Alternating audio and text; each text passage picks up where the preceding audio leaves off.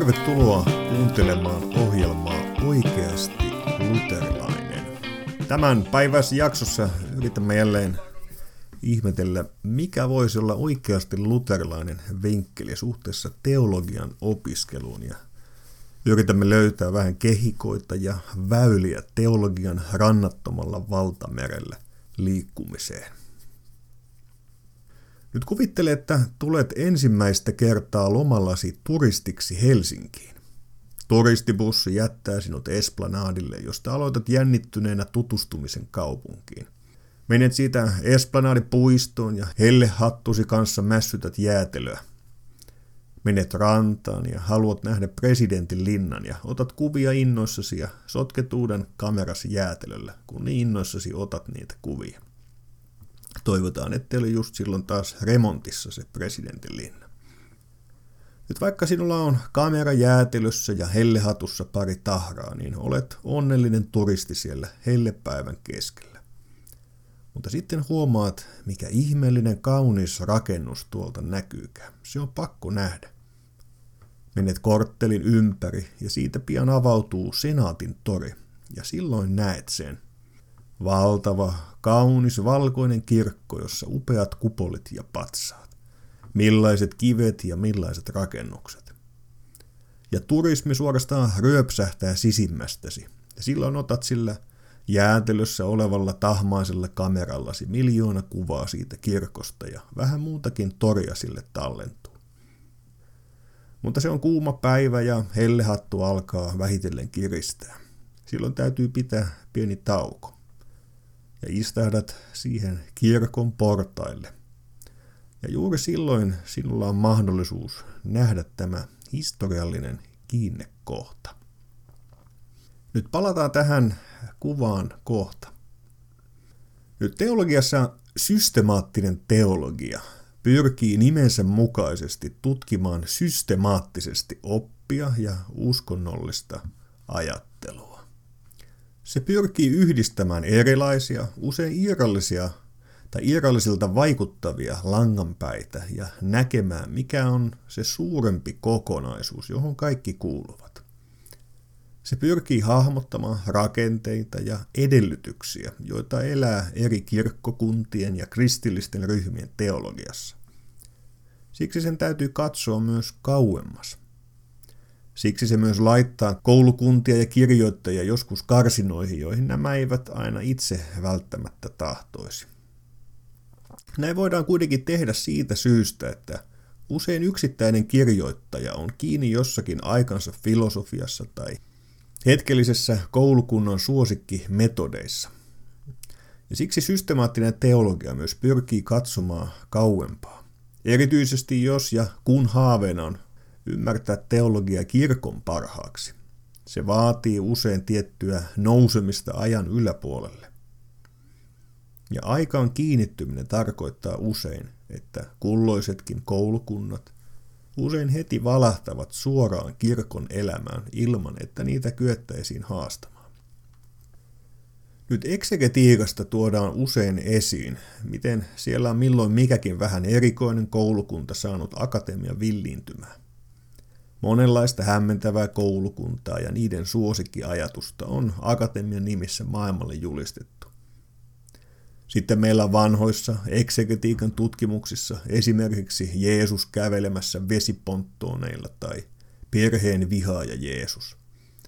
Tai tietystä tutkimuksesta käsin oli pakko selittää Jeesuksen kastehetkellä kuultu taivaallinen ääni meteoriitin aiheuttamaksi. Tai jossakin hakuammunnoissa opetuslapset tuovat 6 80-120 litraista puhdistusastiaa häälahjaksi Kaanassa.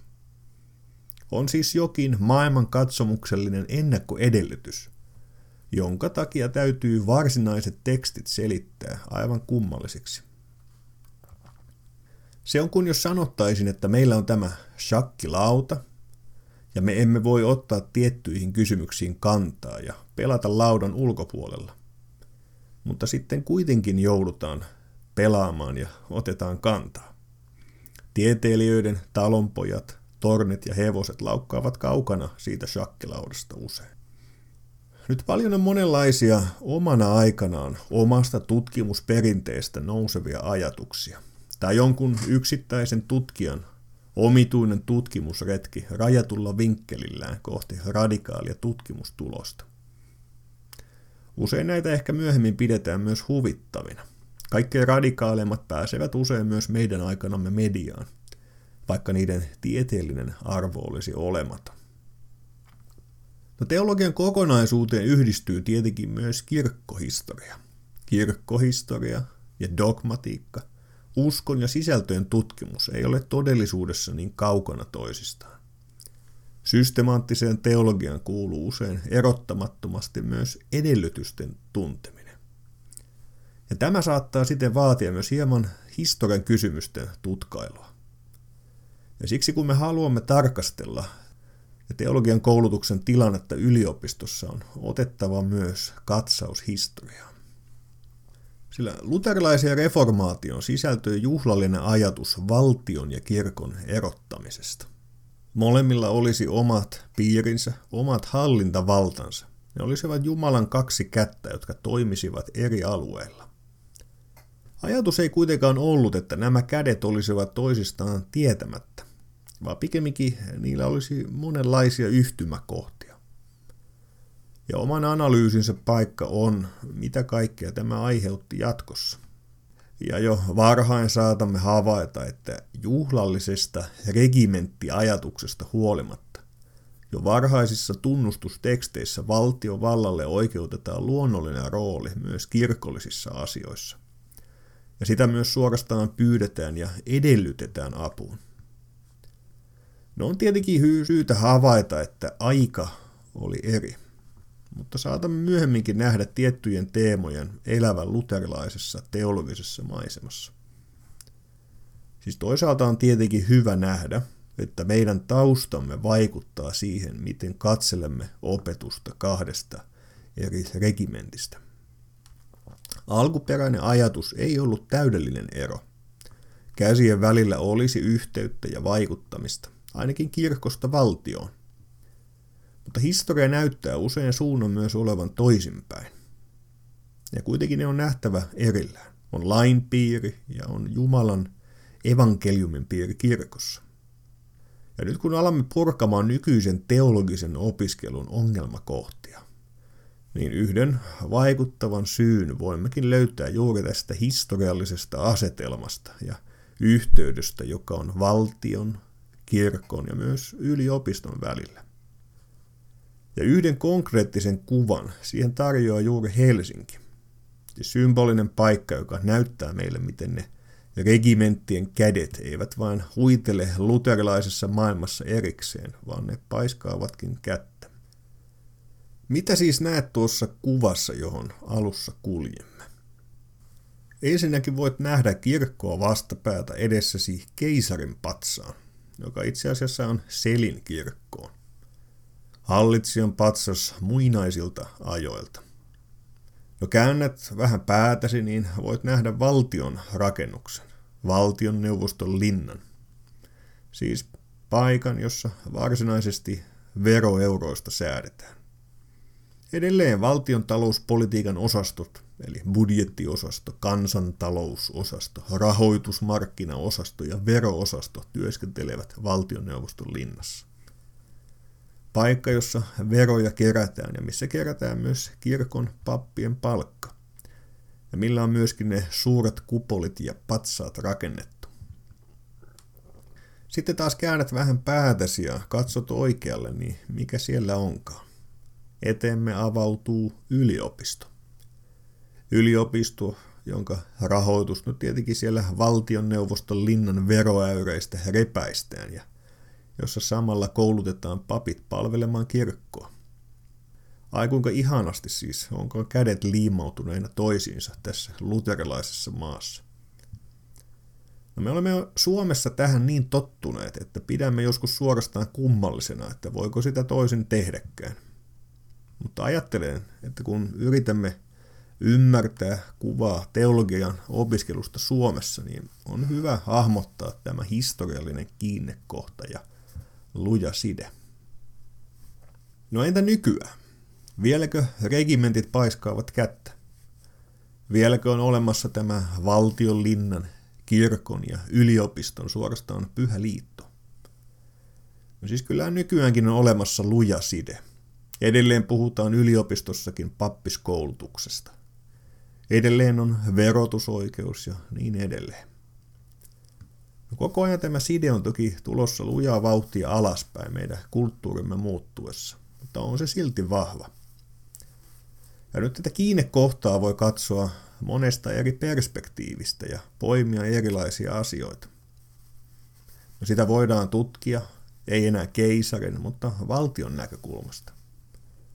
Onko valtiolle ongelmallista suhde kirkkoon? Valtio tuntuu olevan ongelmissa uskonnon vakauskysymysten kanssa ja yhä enemmän myös sananvapauskysymysten kanssa. Aina jossakin tirahtaa kyynel simmuun, kun suvivirsi lauletaan ja metakka käynnistyy uudelleen. Ja vieläkin on valtion juhla Jumalan palvelukset, piispat risteineen itsenäisyyspäivänä linnan parketilla. Ja kansankirkon verotusoikeus myös elää yhä voimakkaammin kysymyksenä. En tiedä miten kauan enää menee, niin tämäkin ohjelma täytyisi päivittää aivan toisenlaiseksi. Aina on tietysti mahdollista pettää itseään ja ajatella, että tämä kuitenkin on vielä stabiili tila ja tietty asema ei tule koskaan muuttumaan. Jos taas ei valmistaudu muutoksiin, on luultavasti auttamattomasti myöhässä, kun loput rysähtää. Kysymys kirkon ja valtion suhteesta ja sen vaikutuksesta seurakuntaelämään on alusta saakka elänyt eri tavoin. Historia myös mielenkiintoisella tavalla näyttää, että valtio on turmellut kirkkoa kahdella tavalla. Siten, että se on suoraan halunnut puuttua sen asioihin. Mutta joskus jopa enemmän siten, että se on tarjonnut kirkolle apua asettamalla voimakeinoja sen käytettäväksi ja se mahdollisti kirkon sisäisen turmeltumisen. Valtion antamien resurssien kiusaus tuli liian suureksi. Kristilliset ihanteet saivat unohtua voimankäytön tieltä. Kenellä on valta, sillä on totuus. Jolla on valta, se muit kiusatkoon. Ja tässä on myös yksi aikamme ihmisen kipupiste. Siis viime vuosisadan filosofian vaikutuksesta – Aikamme ihmisellä on usein niin täysin neuroottinen suhtautuminen valtarakenteisiin. Totuuslauselmat nähdään pyrkimyksenä valtaan ja kaikki auktoriteettiasemat jonkun toisen alistamisena. Ja siksi se myös helposti nostaa historiasta tällaisia esimerkkejä, joissa maallisen vallan houkutus ja mahdollisuudet on turmellut kirkkoa sisältä. Ja me kristinä joudumme tämän kyllä tunnustamaan. Siis voimme vain surullisena muistaa esimerkiksi Augustiinusta ja hänen ajatuksia donatolaiskysymyksen ratkaisusta. Hän ei pidättäytynyt vain teologiseen pohdiskeluun ja julistuksen edistämiseen, vaan tämä kiusaus voiman käytöstä tuli liian suureksi. Siis on hyvä havahtua tietysti siihen, että, että, on, että se on hyvin toisenlainen horisontti kuin – se sana, jonka kanssa kirkko on lähetetty maailmaan. Jeesus Kristus on tie, totuus ja elämä. Mutta ei hän lähetä omia miekkalähetykseen tai jyräämään panssarivaunuilla, vaan lähettää julistamaan rakkauden Jumalasta, joka laskeutuu sinun vuoksesi oljille tallessa ja ylennetään ristinpuuhun. Ja suhde valtio ja kirkon välillä on siis monella tapaa ollut vaikea historiassa. Sen vuoksi sitä on myös tarkasteltava. Ja nyt erityisesti teologian opiskelun näkökulmasta.